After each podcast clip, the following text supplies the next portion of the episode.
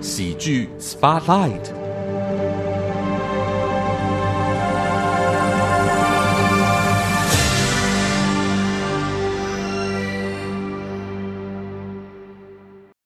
你所收听的节目是《议论纷纷》，前进到本周喜剧人生专题《喜剧 Spotlight》，我们要为大家专访到的这位表演工作者啊，他可以说是带给很多人欢笑的一个创作者。他带领着的一个剧团，那他也要背负着很多经营的一些责任，好让这些戏，好让这些演员有一个舞台，然后让看戏的人觉得很痛快。今天要为大家邀请到的呢是故事工厂的创办人，也是我非常呃佩服的一个编导的大呃这个名家哈，黄志凯，黄志凯导演，欢迎志凯导演好。啊，咖啡猫好，各位听众朋友，大家好，我是黄志凯。其实志凯导演过去呃来到我们议论纷纷的节目时间哈，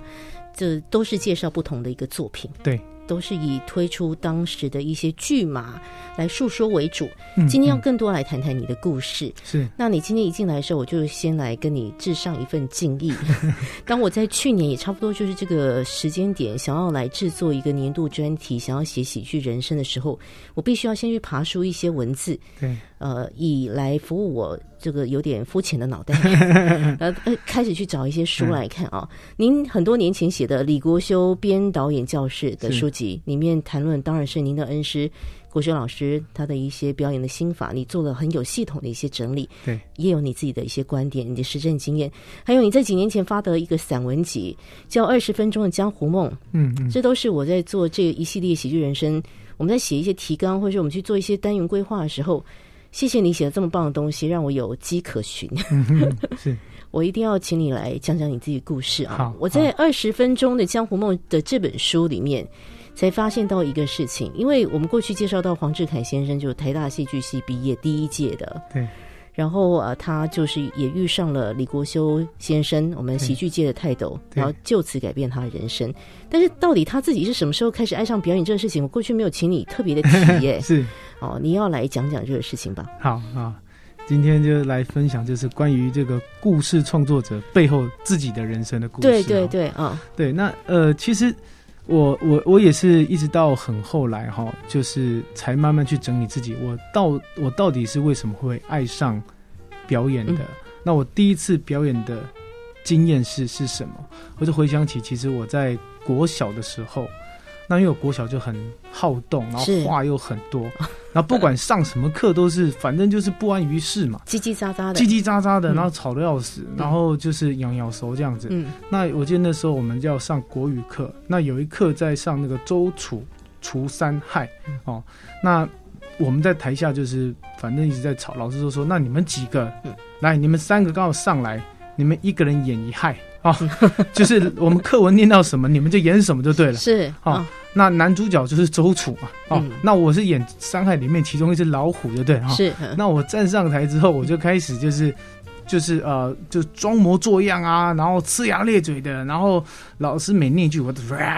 我就模仿那个老虎的叫声那样子嗯哦，嗯，那乱演嘛。是啊，同学都笑歪了嗯，没有人在看男主角，全在看我这只老虎，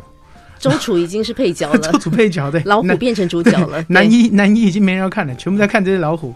然后同学笑歪 了，然后最后就是呃获得大家的掌声。对，嗯， 好，那那对我来说是一个很很大的一个肯 定，就是我从小到大，我第一次得到掌声，嗯，我不是在这种考第一名，在讲台上嗯拿到奖状。是，我也不是说哦，运动会啊赛跑第一名拿到奖杯，不是的，嗯，只是因为我演了一只老虎，是，嗯所以对我来说，就是原来表演是可以带给别人快乐的，嗯，这个事情让我有很大的一个成就感。是，那所以我不知道是不是因为这个呃缘故，让我自己在未来的创作上都会，不管是什么样的剧本，呃，不管科幻的啦啊、这个呃推理的啦，爱情的啦，我都会放进一些喜剧的元素。没错，嗯，对，那嗯我觉得那个老虎对我来说就是，呃、是一个很很棒的一个一一一一一一个一个成长的经验。嗯那也真的是一个小小男孩，然后调皮的男孩，在课堂上面无意间发生的一个事情。那其实，在你很多年之后，你才想起了那只老虎的自己啊。对，你刚刚谈到就是让别人很开心，其实你自己觉得很有成就感，对让别人很开心，你也会觉得很开心。对所以在你后来那么大量的编导作品当中，我们真的会看到，譬如说有一些议题是很严肃的，好比说我今年又在看的一个公务员之死的对这个戏对，其实那真的是好沉重的各种的议题，各种的官方纠葛等等，但你对用了一个很好的演员。 对对对，郭耀仁对。然后用了一些比较，就是让大家在看这个戏。其实你们的动机还是希望能够让大家注意到你们戏里面要讲的那个故事，对只是用什么手法哈。那志可导演大概都会加入一些喜剧喜剧的元素。对对对，不过我们说还是讲一讲，你看那只小小老虎，嗯，一堂课也就这么结束了。对那你也就年纪就渐渐的长大了，对一直在这个青春期的时候啊，当大家在讨论着，譬如说我的志愿，我很嗯好奇那时候志凯导演你的我的志愿上面这种题目你会写什么？哦，我我有两个答案啊， 第一个是我想要当张三丰，哦那时候喜欢看那种武侠武侠片，武是吧侠片呐、然后小时候可能还、还看不太太懂字，就是看武侠武侠片，对，然后就觉得自己好像希望能够像张三丰一样，然后就是打遍天下无敌手那样子对，哦，所以我 我就觉得自己是张三丰。嗯，然后第二个志愿是我想当动物园的园长，啊，我认真的，我好想当动物园园都长，都是的呢。就是我觉得就喜欢动物， OK，很喜欢动物，嗯，然后就从小到大就家里面能养什么我就养什么。好，那当然你说狗猫呢，一般的兔子什么的，嗯那养到这什么蚂蚁呀、然后呃蚱蜢啦，然后呃那种呃小鸡呀、嗯猫呃鸭子养过，然后松鼠养过，是螃蟹养过，乌龟哦什么，就能养什么就养什么， OK 就喜欢动物， OK，喜欢动物。所以按照这个逻辑去看的话，你不是要去念什么体育 系，大概就是要去念就是动物系动物，系对不对？对？哈对。但是到了考大学的那个时间点，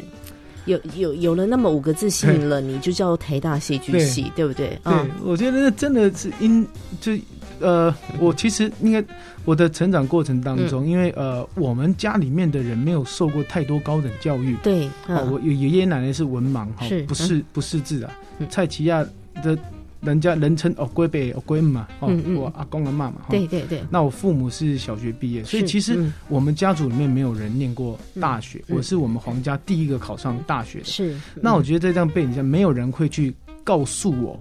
你一定要念什么是嗯啊，你只能念什么嗯。所以相对来说，对我来说有很大的一个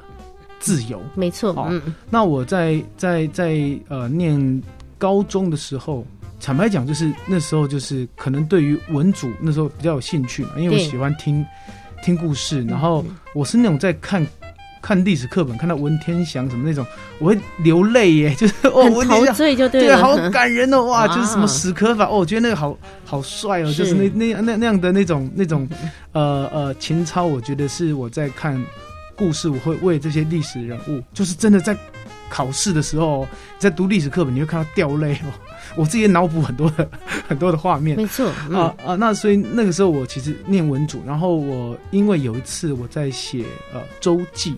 的时候，反正写一些生活中的故事，然后老师哎黄志凯写的很好，嗯然后然后把我的周记让大家传阅，嗯，我就觉得好像自己可以写东西是，嗯啊。然后后来叫我去参加作文比赛，反正也没得奖，但是对我来说，我觉得好像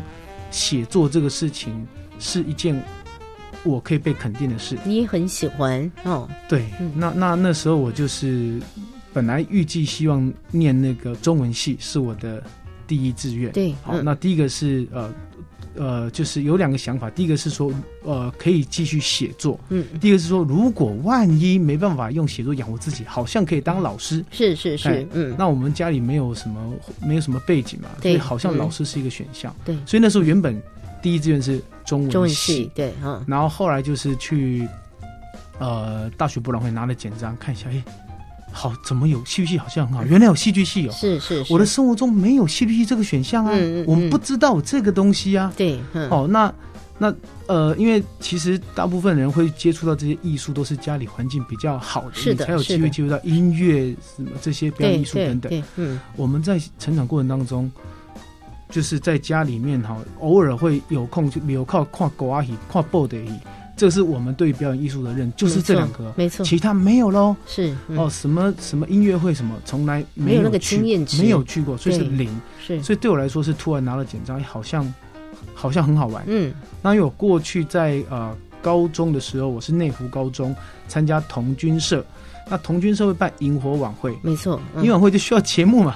那我们这种是话多的人，嗯我们不，我们以现在的标准来看，嗯那根本就不不是什么成熟的表演，就是就是爱胡闹、爱 现爱现、 年爱轻胡人闹，，然后不对怕丢脸嘛。对对对对对， 那我就嗯也觉得说，好像可以逗大家开心，是，然后再来可以自己编故事嘛，嗯我觉得很好玩嘛。嗯嗯所以就把老虎跟周记这两个是合在一起的。 ，OK，老虎是演嘛，周记是写创作嘛，，嗯那就自己在那个童军团里面莫名其妙把它实践了。嗯那童军团里，在童军团的活动里面，我自己当活动长，就是规划活动流程。是，那某种程度又好像有一个导演的训练在里面，嗯嗯所以就就好像这些因素就是慢慢凑成了，呃，集合在一起，让我去选择了把戏剧系来填作第一志愿。是是是对，嗯所以就是我后来回想起，就是这些经验值里面呢、都有两有有有有一个共同点是，嗯看像我刚刚讲说那个呃，演老虎是被老师点上去，然后被肯定；周记是哎，国文老师觉得你写的不错，被肯定。是，嗯所以我觉得好像这些老师在我的成长过程当中，他们嗯引导着我，让我被看到。虽然那都我都不是班上的佼佼者，但是对，嗯我很感谢，就是老师们让我去，嗯呃，在某方面的，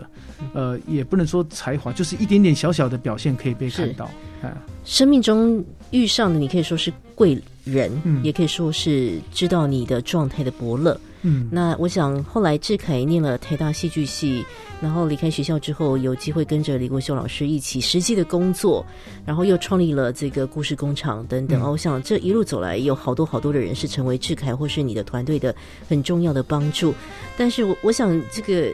带你进入到戏剧界。也或者是说，让很多你的长辈认可黄志凯这个名字，还是有一个很重要的人，是这人物，我们今天在谈喜剧人生的时候，我我觉得不能够没有他。 是呃，好多年过去了，就是对我们所喜爱的李国修老师，是，这么一个，你看他演戏就觉得他好像很轻松自在的一个 人，但是他每一次随便一个动作，或者随便的一句话，随便的一个缪斯，就会让你想很久的一个表演工作者对。对我们是身为观众的一个认识。那志对凯，你跟他工作了好长的一段时间哈，呃，很多人也都会问你各种的心路历程。对，这个时间点，你会最想要讲哪一个部分？嗯嗯，就是呃，我我觉得跟在国学老师身边好，那呃，他常说啊、我教你的不是戏，是角色扮演与生活态度。对，哦，那因为我们在生活当中经常面对不一样不同的难题，哦，那如果你生活中的这些问题你没有办法去解决，你怎么去解决舞台上角色？你怎么知道这个角色这个时候在想什么？嗯，哦，他会说怎么样说出他的台词？那像今天我们主题是谈喜剧嘛，那我觉得我想分享就是我我对于国修老师的看法或他给我的一些影响，就是我我觉得他是一个最懂得生活中悲伤的小丑，他是一个呃，就是我们看到的小丑其实是带给人人欢乐嘛，好，但是其实小丑在生活当中，他是能够去感受我们生活中的所有的困境的。对。刚刚我们只是请今天邀访到特别来宾，呃，编导这个黄志凯，啊、这个志凯导演来说说国修老师对他的，我想影响你的事情非常非常多。但是光光是光是讲到角色扮演，还有这种生活态度，还有我记得你常常会讲他提到的一个事情，就是最重要不是我们要。呃，这个怎么去说，怎么去做这个戏，而是最重要，你到底要说什么？对对对，说什么比怎么说更更重要。所以内容哈，嗯还是所有在做戏的这个那个戏能够经典，其实内容还是最重要。你用一些，因为现呃，我想你也经历过很多嗯剧场整个环境上面制作方式不同的变化，对对对对，现在有很多花招百出，哇对不对差？很多，对对对。不对像以前过去我们布景是用画的，哎， 对嘛？用画的， 然后现在都用投影的啊、没错，没 错。所以嗯当我们呃布景改成投影之后，就是、呃第一个我们制作成本会降低很多，是是是，当然，但是我们的换景的速度也可以变得很嗯快，嗯嗯因为呃，我们用传统布景，你要一升一降，就是你就要花了十几秒。没错没我，错投，影转换我一秒钟就可以转换过来。，对对对，嗯所以其实整个呃，在说故事的辅助工具上面嗯嗯，嗯其实是变多了没错，嗯啊。然后观众在看戏节奏变快了。嗯嗯以前就是大概，譬如说一出戏大概十个景，嗯现在一出戏可能十几、二十 个，我觉得你们其实也把观众胃 口喂得太大了，所以你们自己也会做得很累。对啊，那那我觉得还是回到咖啡猫刚嗯对刚讲，就是嗯说什么比怎么说更重要。嗯嗯嗯说什么是你的核心的议题，你的是啊你是的啊，你的理念嘛，就对，是嗯，笑完之后总得留下一些什么嘛。没错，像、嗯像刚刚讲那个一个公务员的意外死亡，其对实他对对讲得嗯很好笑，嗯因为嗯因为里面的那个公务员就是郭耀仁演的公务员，他就是一个很衰的人呐、啊对那走到哪就是反正就是在职场上面遇到的困境，什么都是菜鸟扛、新人扛，那他不知道潜规则，嗯对所以中间会遇到很多很很蠢、很好笑的事情。对，嗯，可是重点，我们那个作品在讲什么？嗯在讲人的良知嘛。是就是什么时候你对于这份工作的良知开始消磨殆尽了？嗯嗯，就是比如说，呃，咖啡猫治愈广广播麦克风就是你的战场的舞台，对，嗯哎那剧场就是我们的舞台嘛。对，我们每个人做做一件事情，一定有你的初衷嘛。嗯嗯可是什么时候我们会变成说，好像啊啊，哎、鬼头鬼啊啦，这么认真干嘛？是嗯有什么？我们什么时候开始出现这个心态？是哪一件事，或是哪一个人，哪一句话，嗯让你开始去消磨你的意志。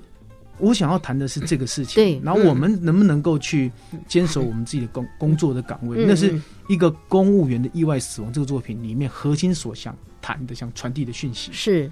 所以每一次我看呃志凯导演他带领着团队所带出来的这些创作、这些演出，每一次都抱着一种啊我要去休闲看戏，但是其实每一次都带了一些思想， 又回到家中，在是不断的反刍啊。这是说实在看你们的戏啊，我对我来说是很痛快的是，而且很喜欢一直在动脑筋的感觉。呃，今天还要继续跟黄志凯来聊聊他的表演本事，而且他最擅长就是关于编导的这个事情，做了很多的作品哦。我们今天如果光是提这个喜剧，不晓得呃志凯兄会谈到什么样的作品呢？我们先休息一下，待会再跟黄志凯来聊聊天。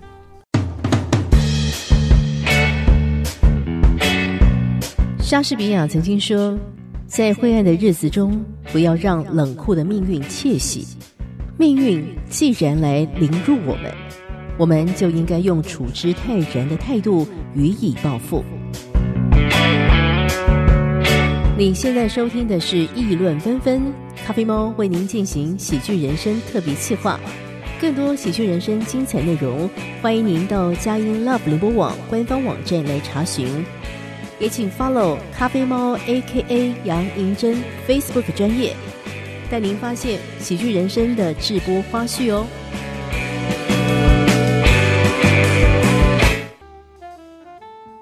今天在议论纷纷喜剧人生的特别专题，前进到这个喜剧 Spotlight 啊，邀请到的好朋友是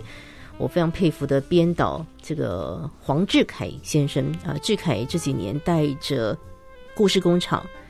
啊，给我们很多很好看的戏，这是我们观众最直接的回馈，就好看最重要。 是然后有很多戏会让你可能会觉得很紧张、很悬疑的有，有这这些作品。然后有一些会让你觉得哇，好心痛哦。譬如说有个作品，就是它以广播作为一个媒材哈，那个就让我们印象非常的深刻是。那有更多的一些呃有趣的一些编排，像是可能接下来朋友们有机会可以再看到三个诸葛亮，是那真的就是你笑笑倒了哈。里面又呃让志凯可以发挥他那个真的非常深厚的文字功力。是不过今天在呃这次邀请到志凯导演来到我们节目的时候，又把他我去年买了他的这个、嗯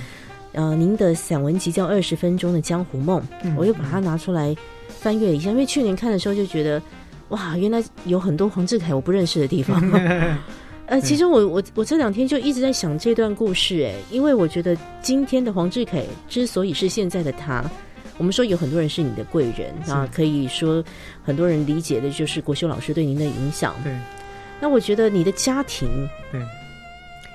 呃，虽然不是一个富足的家庭，对，但他给你很大很大的空间。我我也在想，我自己的猜想，在那个你你可能成长的年代不是那么经济丰裕的状况，反而要让你有很多的想象力去、嗯想一些可以让你快乐的东嗯西。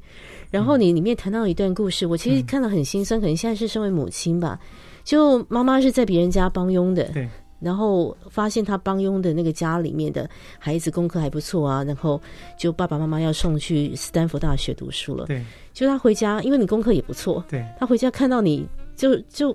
讲了一段 话，我我现在有对对，我觉那得个哇，好好好好震撼哦！就嗯对，就那个那个时候我妈就嗯我在房间里面，我也忘了在干嘛，在看书还干嘛，嗯，那我妈就突然敲门这样子，我门打开，哦，我妈就已经红着眼眶。我说：“妈去主主要上面代志。”她嘿说：“她说阿开呀、妈对不起你啊。”我说：“显然对不起我啊。嗯阿公他就说那个呃，他帮佣的那个人家的小孩，嗯然后呃很优秀啦，啊就优秀了，然后帮伊上出国去读大学啊啦，哦去美国念很好大学那样子。他觉得说啊，妈妈无栽掉啦，啊无钱通给你栽培啦，嗯嗯你敢若会使伫咧台湾读册安尼啦？啊，我妈就跟我道歉这样子，哦，看她那样子，哦，我就觉得呃很舍不得，对，很舍不得，嗯就她觉得好像她的孩子的一生就是没办法出去国外去嗯见世面这样子。是，然后我就抱着我妈妈，嗯我妈妈才一百四十八公分，嗯嗯嗯，我跟你讲，我那时候我抱不起我妈妈的身体，她好沉重，是好沉重的身躯，我把她抱抱不起来这样子。嗯然后那时候我抱着她嘛，然后我就跟她说啊，妈，你把我养到现在哈，我好手好脚的，对，哦，我已经很感谢你的啊，未来我的人生我自己会去努力。嗯嗯嗯那时候我自己还大学，我也讲不出什么。什么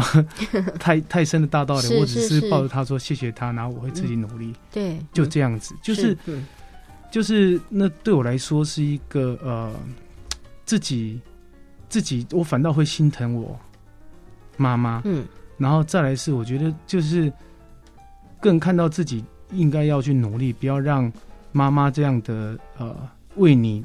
所担心，然后所嗯操劳的一切成、呃白费嘛，因为其实。嗯我们从小到大就是我们妈妈常常换工作嘛，以前台湾的时候的家庭嗯，很代工嘛，是就是我们以是前家里做什么圣诞灯的灯泡啦，对对啊，，做什么玩具车什么那个嘛，嗯我们家里因为就是做这个东西嘛，是然后后来妈妈也兼了好几份嗯工作啊，嗯甚至那时候为了养家，就是白天工作，晚上还去餐厅哦，旁边啊，嗯嗯啊，旁边啊，邓来的在玉里店嘛，对呀啊，哪有空？以前那个时候没有什么营养午餐呢、啊是的我们小时候没有营养午餐，你要自己带便当嘛。嗯。啊，我们就自己那回到十一二点回家的，哪有哪有空还在煮你的营养午明餐，天明天的啊嗯午餐？对，嗯他、就刚好餐厅剩下一些那种人家吃剩或说啊只吃一两口的对，哦，然后就来。我妈都在川菜馆嘛，嗯嗯嗯，啊，所以我第二天的午餐我都吃五斤肠旺 啊，吃什么鱼香茄子啊，我说真哎的哎、耶，我吃的比人家好了。是真的真哎呀的啊真的啊，嗯就是当然我们知道那是那是剩是剩菜是啊啊，但是是那就是我们心里这边觉得那是妈妈的辛劳，而对且再对来对，其实还也也不难吃的，也嗯，蛮好吃的。是是，嗯所以就是是呃，我对我来说就是那样的成长的经验会让我嗯更加的珍惜，就是我所获得的一切。嗯是，所以是像是考上我那时候考上台大，嗯，嗯我跟你讲大学啊，基本上没有不翘课的大学生呐、啊，那真的是唯一例外那个人叫黄志凯啦，就你很认真的我学 习，不翘课啦。哇，就是我从以前到现在，嗯我真的我只只我只有一，我记得我只有翘过一堂最后一堂军训课，哦哦，哦全被同学硬硬拉走，说我那干嘛走了啦？ 我其他我该不是会教官也希望你 走吧？呃应该了解了解， 就是就是嗯我我基本上不翘课，因为我觉得我我是我不知道你们是怎么上大学懂，懂我是很不容易才考上大学。今天不管是台大或是或是任何一间大学，是对我来是说是是很珍惜。对，嗯，然后我跟在国学老师身旁也是一样啊，嗯嗯嗯就是当他在讲戏的时候，我在旁边，我记得笔记比剧本的台词的字还要多，是是，因为是我知道一我定是我，没有退路了，我没有退路了。对嗯嗯然后就是就觉得自己所做的一切，人生要为自己负责。嗯嗯嗯，嘿，那所以其实。呃，生活当中算是蛮清苦的，嗯但是我觉得我的童年是快乐的，是嗯我童年是快乐的。嗯这也是为什么我觉得我今今天今天有办法去做喜剧的原因，是因为嗯，我有一个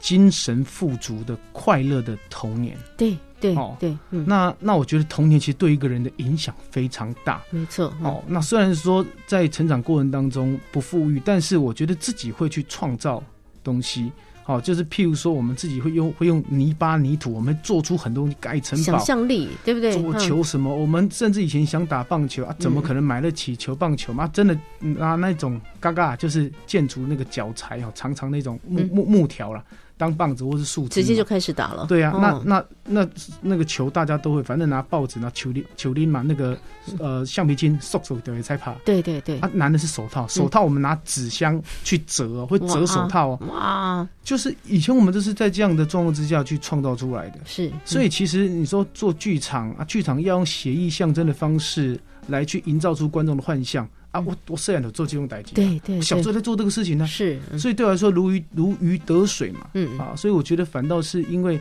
快乐的童年，让我觉得我可以去面对任何的嗯难关、任何的难题。是是，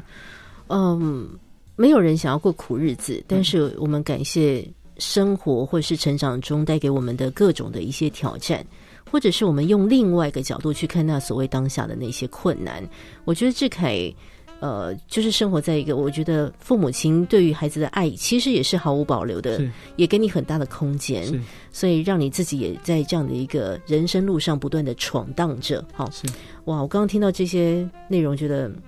很动人，也觉 得很很扎心。嗯然后我们现在想跳出来讲一下，嗯嗯呃，因为我们都有孩子，是然后我们就譬如说，因为我们现在有点经济能力了，你就对会想要给孩子买一些好的玩具嘛。嗯对，他就可能买一些，因为女生喜欢 芭芭比屋啊，你男生可能就买很多的车子，对不对？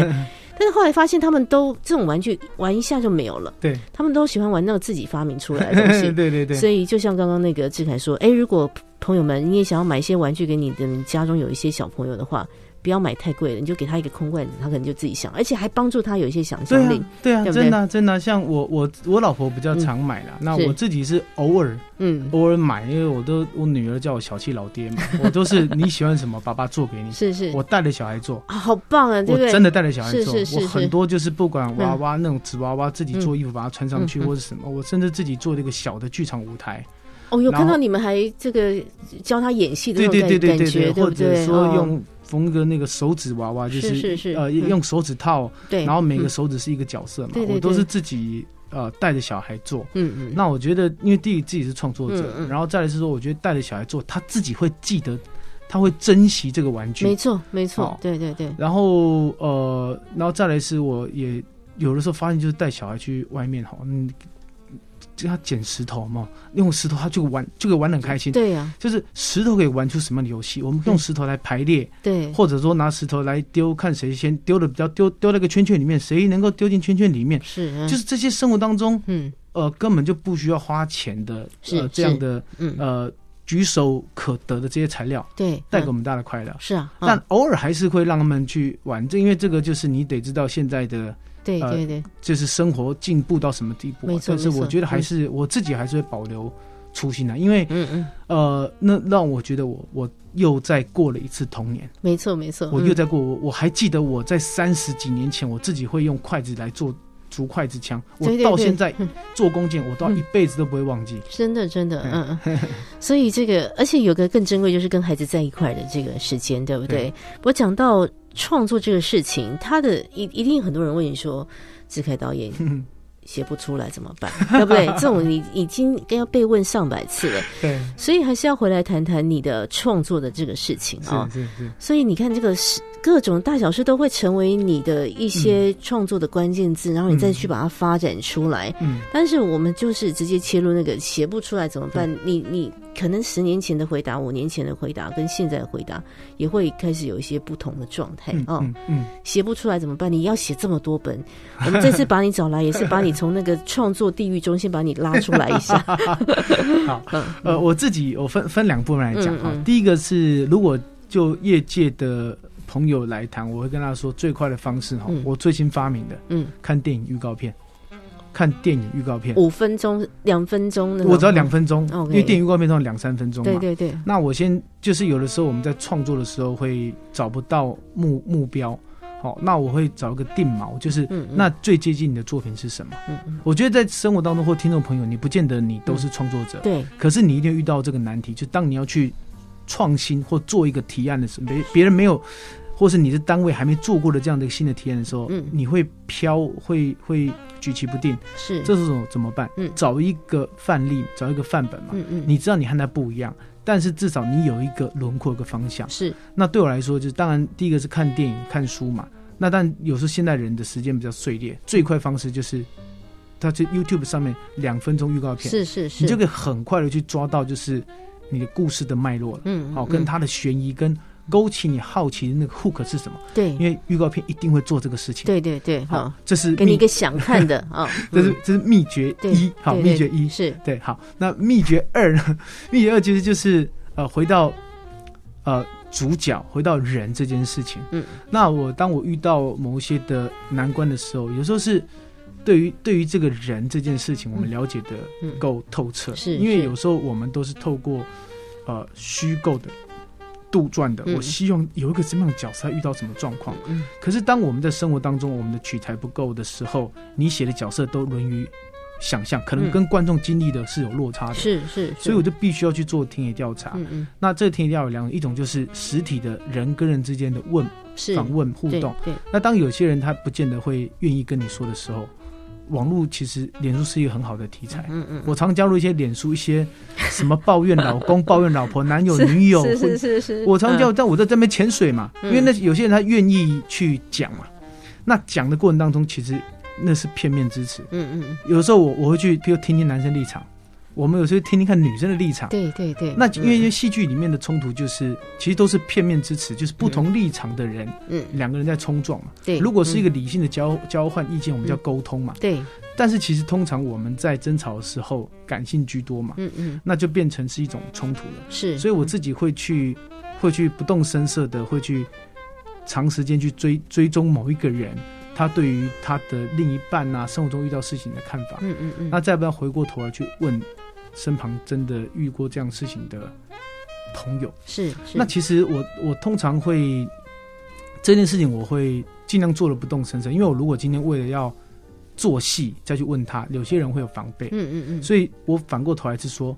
我不是为了做戏去问你，而是生活中我平常就会倾听。是是是，那他们也觉得好是，像，哎、你做戏的人会有一些人生的体悟，他们愿意跟我讲。嗯那我是在聆听的过程当中、嗯去嗯累积我的创作的素材。没错，嗯所以我常说，要成为一个好的说书人之前，要先学会当个好的观众或好的听嗯听众。对对对，嗯重点不是你有多会讲，而是你有听得多入心。嗯嗯嗯，那你听入心之后，你才有可能把这些人生中的困惑变成角色所遭遇的议题。对对对，啊嗯，那那其实我我也常说，其实看戏不是要给人生标准答案，嗯嗯，不是说哦，今天我不会经营父子关系，或者说婚姻关系。我看了一出故事工厂戏，哦，我突然就哇，我我看了小儿子之后，我怎么知道怎么面对我失智症的爸爸？没错，我怎么知嗯？道面对我的爱情中另一不并不是的？但是你会发，你至少能知道说，在这个舞台上面有一个跟你遭遇到相似问题的人，嗯，他没有放弃，他正在面对，正在解决这个问题。嗯，其实这就够了。对，没错，对嗯嗯，哇，这个只是志凯做了这么多年的编剧工作的，我我相信是冰山一角 的，但是就是你的一个经验值累积，真的当写不出来的时候，现在已经跟你讲了更快速的方法 了嘛，好，找一些资料来参考，不过最重要一些感动人心的本啊，或者是可以说是跟观众有得到共鸣的本，还是从生活中来的，是所以你看田野调查很重要，对亲身的访访谈很重要。对你看，我们刚刚一直在谈那个一一个公务员的意外之意外死亡，意外死亡。哦对我知道你们还去访了那个嗯环保局的人士嘛，对不对对对对，要去理解这些东西是怎么运作的等等的。对哈对对，哦所以都要花很多的功夫是来做预备。是嗯，今天还没有请志凯嗯导演谈到他嗯，喜欢的一些喜剧，我们的故事就有好多好多 哈，所以我们再休息一下，好等一下马上来谈一谈啊。现在请他讲一个他编过的这个喜剧，嗯有哪一些经典台词，他现在好想起来觉得，哎，自 己黄志凯你还蛮不错的嘛。好，我们先休息一下，待会再回来。莎士比亚曾经说，在灰暗的日子中，不要让冷酷的命运窃喜。命运既然来凌辱我们，我们就应该用处之泰然的态度予以报复。你现在收听的是《议论纷纷》，咖啡猫为您进行喜剧人生特别企划。更多喜剧人生精彩内容，欢迎您到佳音 Love 联播网官方网站来查询。也请 follow 咖啡猫 A.K.A 杨银珍 Facebook 专业，带您发现喜剧人生的直播花絮哦。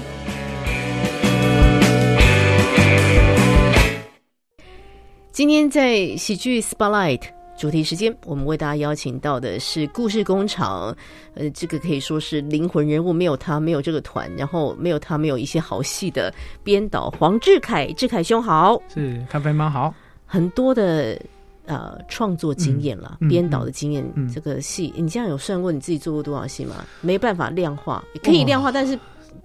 在故事工厂十十几出了，然后对我另外还有一些少数影视作品，对啊然后我有写毛虾狗阿喜，对啊，哎，应该十五六七八，不知道，这个作 品，而且是呃个性很不同的一些作品，对不对对对，今天我们来直接讲讲这些喜剧一些喜剧类的，好好啊不好好？啊好啊，你这样立刻想要跟大家讲，嗯，哎、来，哎你我们看得很快乐，你是不是都都写的蛮痛 苦的？ 哦，超痛苦的啊、 就是我随便举例，像 OK 像我们我们年底要在那个十二月十二月二十四号，就是呃圣诞夜那一天嘛，我们刚好在台中歌剧院要演的一出戏是我的经典喜剧，叫《三个诸葛亮我》。超喜欢的， 因为有好几组演员，对不对？对哦对，，看的我记得我看了两三次吧，哦，都是不是不同的是，是因为你们已经很哦多演了年，一百六十八场，对对对嗯然后我们对在在今年嘛还被收录做康轩的嗯，呃国中三年级的国文课的嗯课本。是就是那对我来说是一个很不容易的事，就一嗯个喜剧的剧本竟然被收录成为一个一个课本。对对对，那嗯那里面里面其实很好玩，它是把就是我们这是华人中国文化呃这个这个我们我们历史当中四大应该不那个不不不算历史，就是嗯我们四大民间爱情传说哦、嫦娥奔月嗯哦、梁祝，然后白蛇传，然后。呃，牛郎织女啊、这四个爱情故事里面找到爱情爱情故事好像有些 bug，是好，嗯那我们再透过喜剧的方式来讨论，我们嗯现代人是否能够从这些经典的爱情传说里面嗯去得到某些的启示？是，那我说随便举个例，像嗯像刚刚咖啡咖啡猫问说，哎，是不是有些喜剧背后是很痛苦的创作？真的哎，那对个，喜剧它是字斟句酌，没错，然后喜剧是一个减法的艺术哦，对对就是对呃，能够越精简，能够八个字讲完就不要十个字讲，能够一个字讲完就不要三个字讲，越短越好。喜剧是一个减法的艺术。嗯举例来说，像我戏里面有一段戏在在讲说，就是呃，梁山伯跟祝英台，嗯嗯我们众所周知，这两个人是因为家世背景的差异嘛。对然后就是呃，祝英台爸爸不让这个梁山伯和他在一起，两个人被嗯被分开了嘛。好，那我的戏里面就做一个大胆的假设嘛。那如果今天梁祝两个人私奔好了，这两个人就能够天长地久吗？嗯，因为背后其实是两个人完全不同的价值观。没错，哦好，一个嗯富家千金，一个穷书生嘛。没错，那戏里面就有个很好玩的桥段是说，嗯这个穷书生带着富家千金，他们两个去吃饭。啊嗯嗯嗯那他明明很穷嘛，嗯但是他又要要让祝英台有一种置身高级餐厅的感觉。对，好，那这我的他们到了一个小吃摊，哦，那给咖啡猫猜猜看，看你还记不记得？哦嗯，那明明是一，嗯，他他点了一个一个东西叫做碎切猪后腿肉是佐成年卤汁淋 饭，哇，听起来好高级。嗯对，嗯结果是什么？猜猜看， 就楼霸崩啊，对吧？不对，对 啊， 但是讲的煞有其事嘛，对不对对对，嗯嗯这就是一个一个喜剧嘛，就是说对对我们对觉得好像哦，有什么佐什么的，好像我们的高级，对不对？啊对嘛，其实就是罗瓦崩嘛，哈嗯就柠檬佐蜂蜜水嘛， 对，好好高好，级 对，或是一个好一个嗯手打鲜鱼浆。啊，金炖猪大骨高汤，哇！朱英台说好高级哦，这什么东西呀、呃鱼丸汤对嘛，，鱼丸汤，对，没错， 对，所以其实这就是我夸们大在。它，对对对不对对对，嗯这嗯是我们我们在处理喜剧的时候，我就要去想说，哎，怎么样把 low up 这个东西嗯要讲的很有趣这样子没。错，那嗯背后其实它的议题还在谈，就是关于贫富的差距嘛。要嗯有嗯些有有时候就是人家讲说门当户对哈，嗯我们或许会觉得这样很封建、很嗯很势利，但是嗯嗯其实啊，背后你说真的门门不当户不对哈，他们不只是家世背景，而是生活当中的品味跟价值观会有很大的一种差异。是那夫妻你一旦进到生活当中，嗯柴米油盐酱醋茶这个东西会有问题嘛？所以我三个诸葛亮没就是找到这个 bug 嘛，就是你是以是为只是父母的阻阻挠吗？嗯，嗯如果没有阻挠，他们能够在一起很久吗？是是对，是，所以这些喜剧的这种呃每个笑点背后，嗯嗯，都有呃我想要探讨的爱情的议题。没错，对，嗯所以他就是要绞尽脑汁的去嗯，去想啊，真的真的，所以还是。再次跟你道谢，跟你道 歉，就是谢谢你的痛苦，但是呢，建筑了我们的快乐，我 们的快乐是建筑在，就立基在你们的痛苦之 上。刚刚谈到的这个三个诸葛亮啊，嗯嗯嗯嗯既然刚好介绍到了这个，我自己看了，你看我这样想想，应该有两三次，而且不同演员阵容的这样的一个好戏。十二月二十四号在台中歌剧院哦，对请听到这个活动消息的好朋友，真的不要错过，给自己一个很很 happy 的这个平安夜。是是一个非常好的看戏的选择。好，我今天因为其实想要讲的事情很多，嗯嗯因为志凯也是真的是一个很会说故事的人。是，但我想，呃，在这个阶段，请你来谈一下好了。嗯嗯你交手过的演员嗯，很多，对对不对？然后，或者是你在写本的时候，也许心中可能也会想到一些人，对，有没有哪一些喜剧的演员让你觉得说，今天如果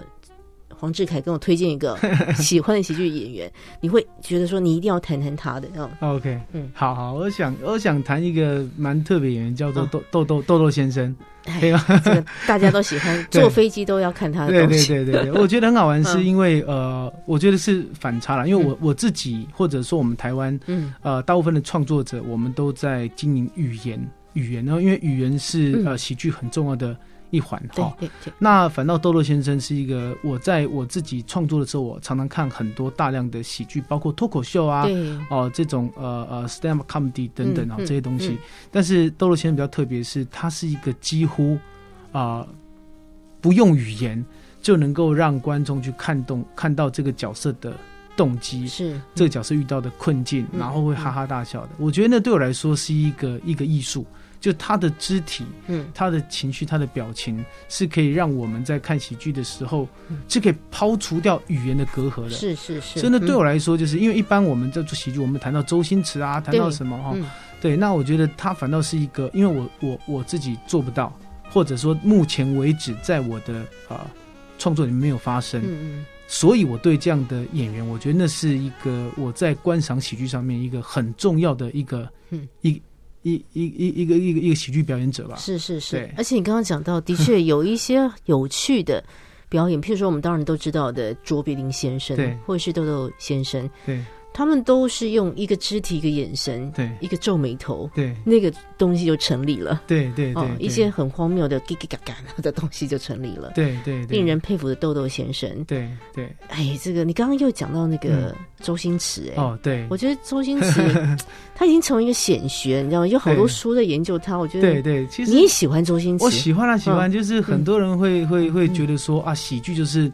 逗大家开对嗯心，对逗对大家笑。对，对那其实喜剧它是呃，在在我和国修老师的学习过程当中，其实喜剧是最难的。嗯我们我对跟他没错跟他的过程就是一刚开始先学正戏，嗯，嗯就是一本正经的说故事嗯嗯，再来处理悲剧，然后悲剧我都处理完之后，才能够来做喜剧哦。所以大家当时在训练我的时候，我跟着他做戏的时候，先处理正戏，再处理悲剧，最后再处理喜剧，因为喜剧要举重若轻，哦，举重若轻。那那像呃，很多人在看周星驰会觉得、啊、就是让大家开心，可是他其实有很多作品啊，他的背后其实反映了某些社会的问题，嗯或者说在谈这种小人物在与自己生活当中困境所搏斗展露出来的意志。像我很喜欢他的一部电影叫做《威龙闯天关》，《哎威龙闯天关》对哦，那里面在讲一个一个一个壮士，就是是类似像律师吧。哦，一刚开始他就是反正就是有点是呃，算是帮有钱人喉舌啦，有钱人是才有钱来打官司嘛。对那他偶然发现有一件冤案的时候，他就觉得好像自己良心过意不去，嗯嗯嗯然后开始要为这个呃这个呃冤枉的人去去伸冤这样子，嗯然后你对抗又是整个官官相护的这样的一种一种一一一一个一个一个一个一个集团是，那你怎么用一己之力来去对抗他们？嗯但我觉得这东西就是呃，对我来说有点像是我们叙事里面的反英雄人物。嗯嗯，所以嗯英雄人物就是我们要高大上嘛。对，那可是《卧龙闯天关》里面的嗯这个、这个宋世杰这个壮士，原本他也就是一个谁给我钱我帮谁说话。对我们人生活中谁不是如此呢？，对我们就是为为了生活嘛。但是某某一个时刻，他遇到了一个一个一个冤枉的人，那他觉得他好像真的受屈。你的生你的生命当中，你心里那一块良善的地方，你好像被碰触到了，嗯，嗯，你开始觉醒了。但是当你觉醒之后，你要知道你要付出多大的代价，你要伸张正义。对所以一刚开始就是他的这个呃人物从一个市井小民哦，有的那种那种那种心态心态，然后开始慢慢去对抗整个呃大集团。我觉得这是看到角色的成长，是一个是反英雄是人物。哇，所以它里面的喜剧其实，嗯对我们来说看的是非常的呃过瘾。那是背后其实谈的是他的角色困境，你是怎么是去是扳倒大集团？对对对对，哎，这样一回想，这个本来只是让我们哈哈大笑的一 些戏哈、对我觉得不同年纪再去 看，一定会有不同的一些观察。对，威龙闯天关闯，有一段时间周星驰这个什么逃学威龙系列的， 对大家都对非常喜欢对。对对今天志凯导演跟我们谈到他所佩服的一些喜剧作品啊，我们或是演员，我们有讲到豆豆先生，有讲到周星驰那么经典的《威龙闯天关》，有很多很多的故事。我希望大家。呃，也可以跟我一起来阅读。我今天特别提到两本书，一本是李国修编导演教室，里面其实志凯，哎，真的难怪，因为你大学就开始一直做笔记了嘛，对对 里面真的 就是，我觉得就是一个表演课的课本了哈是。但它是是其实很好看。是我对我来说，它不那么硬。你即便不是学戏剧，但如果你喜欢看戏的话，来看一看，看看它里面的一些方法、原则什么，是不是真的应用在你后来看的戏里面是。然后另外一本是志凯所写的啊、呃这个散文集。二十分钟的江湖梦，请大家有机会来读一读。那今天因为有一点时间，最近还有一些戏，对不对？是刚刚谈到十二月二十四号的三个诸葛亮，对呃，在十二月二号、三号、四号有一个很有意思、有对意义的故对，事由啊。呃故事工厂另外一位驻团编导黄燕玲嗯啊所编导的作品叫做《Space Boy》啊，嗯星空男孩啊，那这个戏也被啊翻拍成影视版本，最近是在高雄电影节要上映了。是那这个这个作品在讲述一个嗯呃自闭症的小孩，嗯然后他所遭遇的世界对他来说好像是陌生嗯，又好像呃有点点攻击性。嗯那再来是除了除了是他之外，而是呃还有一个角色是他身旁的姐姐，是嗯要怎么去照顾他嗯。当爸妈不在的时候，嗯好像你要照顾你的另一呃你的兄弟姐妹，然后嗯他遇到这样状况，你要怎么样帮他去啊、让这个世界所接纳或接受他，是是，或者是向这个世界介绍他，这好像变成是这些照顾者的嗯嗯呃肩膀上一个沉重的一个包袱。对那对其实对是非常温暖、温馨、励志的一个作品。嗯嗯，对，十二月二号、三号、四号，变身男孩啊，不是星空男孩对，，星空男孩，星空 OK 嗯男孩都可以在故事工厂的、呃网站或是粉丝团看到我们相关的演出讯 息。是这个呃，演出的地点是在呃台北市政府亲子剧场啊，亲子剧场对请大家一块来看戏。最后只有一句一一两句话了，嗯，志凯导演用一句话来跟我们形容，到底此时此刻嗯你会怎么形容喜剧对你来说到底是什么呢？啊，我的喜剧就是人生的哈哈镜。嗯哦，那为什么我会这么说呢？因为我们常说戏剧像镜子嘛，去反射人生嘛。嗯那喜剧是哈哈镜是什么？它好像让你看到了人生，但是这个人生又是扭曲的。是哦，那这个扭曲其实让我们用一种幽默诙谐的方式来看待生命当中所承受的苦难。是，当我们有这样的一种信念来看待生活中的这些不如意的事情的时嗯候，当你会用笑，用你你懂得笑的时候，嗯你就不会感到痛苦了。是你可以用笑声来对抗我们生命中所承受的那些压力。嗯，有那么那么一句话就是这样蛮酷手，就是你有时候我们哭着哭着就笑 了，因对为我们就笑看那些人生当中是各种的难堪，喜剧也帮你呃，就是跟你一起去面对那些难堪吧。是，今天非常感谢黄志凯导演的分享，谢谢志凯的分享，谢谢咖啡猫。本节目由文化部影视及流行音乐产业局制播补助，谢谢收听。